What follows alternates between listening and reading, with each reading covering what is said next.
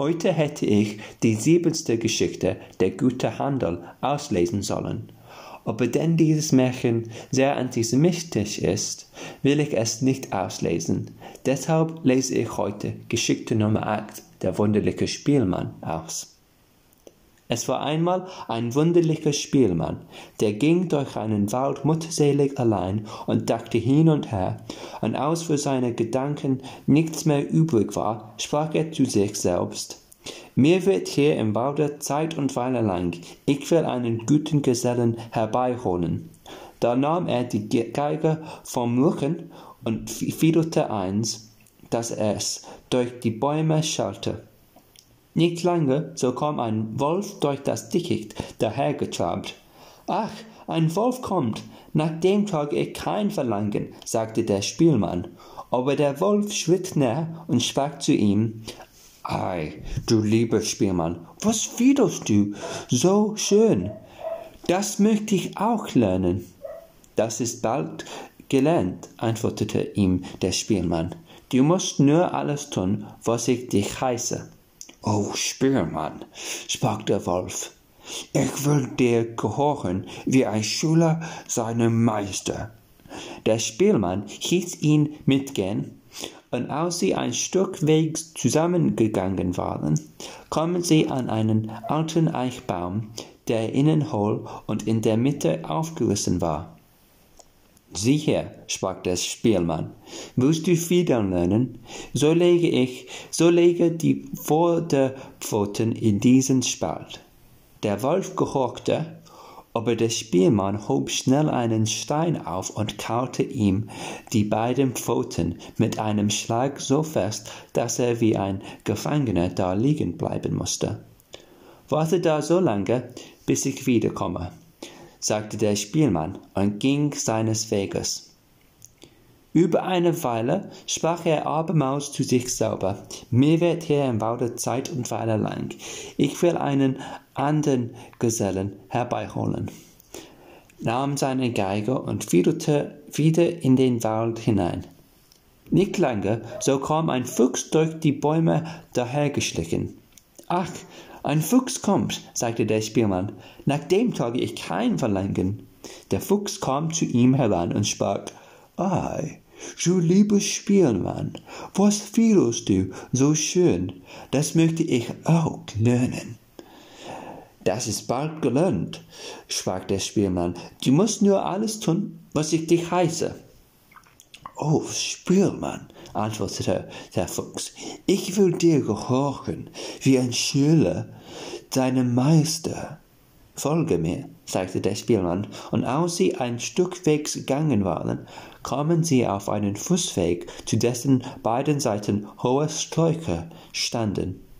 Da hielt der Spielmann still, bog von der einen Seite ein Haselnussbäumchen zur Erde herab und trat mit dem Fuße auf die Spitze. Dann bog er von der anderen Seite noch ein Bäumchen herab und sprach, Wohlan, Füchslein, wenn du etwas lernen willst, so weig's mir deine linke Vorderpfote. Der Fuchs gehorchte, und der Spielmann band ihm die Pfote an den linken Stamm. Fuchslein, sprach er, nun weich mir die rechte, die band er ihm an den rechten Stamm. Und als er nachgesehen hatte, ob die Knoten der Stücke auch fest genug waren, ließ er los, und die Bäumchen fuhren in die Höhe und schnellten das Füchslein hinauf, dass es in der Luft schwebte und zauberte. Warte da so lange, bis ich wiederkomme, sagte der Spielmann und ging seines Weges. Wiederum sprach er zu sich, Zeit und Weile wird mir hier im Walde lang. Ich will einen anderen Gesellen herbeiholen, nahm seine Geige, und der Kleine erschallte durch den Wald. Da kam ein Häschen dahergesprungen. Ach, ein Hase kommt, sagte der Spielmann, den wollte ich nicht haben. Ei, du lieber Spielmann, sagte das Häschen, was fiedelst du so schön, das möchte ich auch lernen. Das ist bald gelernt, sprach der Spielmann. Du musst nur alles tun, was ich dich heiße. Oh, Spielmann, antwortete das Häslein, ich will dir gehorchen wie ein Schüler seinem Meister. Sie gingen ein Stück Wegs zusammen, bis sie zu einer lichten Stelle im Wald kamen, wo ein Espenbaum stand. Der Spielmann band dem Häschen einen langen Bindfaden um den Hals, wovon er das andere Ende an den Baum knüpfte. Munter, Häschen, jetzt spring mir zwanzigmal um den Baum herum, rief der Spielmann, und das Häschen gehorchte, und wie es zwanzigmal herumgelaufen war, so hatte ich sich der Bindfaden zwanzigmal um den Stamm gewickelt, und das Häschen war gefangen, und es mochte ziehen und zerren, wie es wollte, es schnitt sich nur den Faden in den weichen Hals. Warte da so lang, bis ich wiederkomme, sprach der Spielmann und ging weiter. Der Wolf indessen hatte gerückt, gezogen, an dem Stein gebissen und so lange gearbeitet, bis er die Pfote, Pfoten frei gemacht und wieder aus der Spalte gezogen hatte. Voll Zorn und Wut eilte er hinter dem Spielmann her und wollte ihn zerreißen. Als ihn der Fuchs laufen sah, fing er an zu jammern und schrie aus Leibskräften, Bruder Wolf! Bruder Wolf, komm mir zur Hel Hilfe. Der Spielmann hat mich betrogen. Der Wolf zog die Bäumchen herab, bis die Schnüre entzwei und machte den Fuchs frei, der mit ihm ging und an dem Spielmann Rache nehmen wollte. Sie fanden das gebundene Häschen, das sie ebenfalls erlösten, und dann suchten alle zusammen ihren Feind auf. Der Spielmann hatte auf seinem Weg abermals seine Fiedel erklingen lassen, und diesmal war er glücklicher gewesen.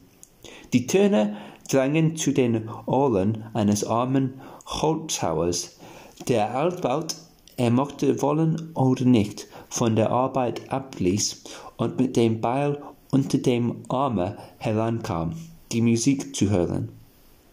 Endlich kommt doch der rechte Geselle, sagte der Spielmann, denn einen Menschen suchte ich und keine wilden Tiere. Und fing an und spürte so schön und lieblich, dass der arme Mann wie bezaubert dastand und ihm das Herz vor Freude aufging. Und wie er so stand, kamen der Wolf, der Fuchs und das Häslein heran, und er merkte wohl, dass sie etwas Böses im Schilde führten. Da erhob er seine blinkende Axt und stellte sich vor den Spielmann, als wollte er sagen, wer an ihn will, der hüte sich, der hat es mit mir zu tun. Da ward den Tieren Angst und liefen in den Wald zurück. Der Spielmann aber spielte dem Manne noch eins zum Dank und zog dann weiter das Ende.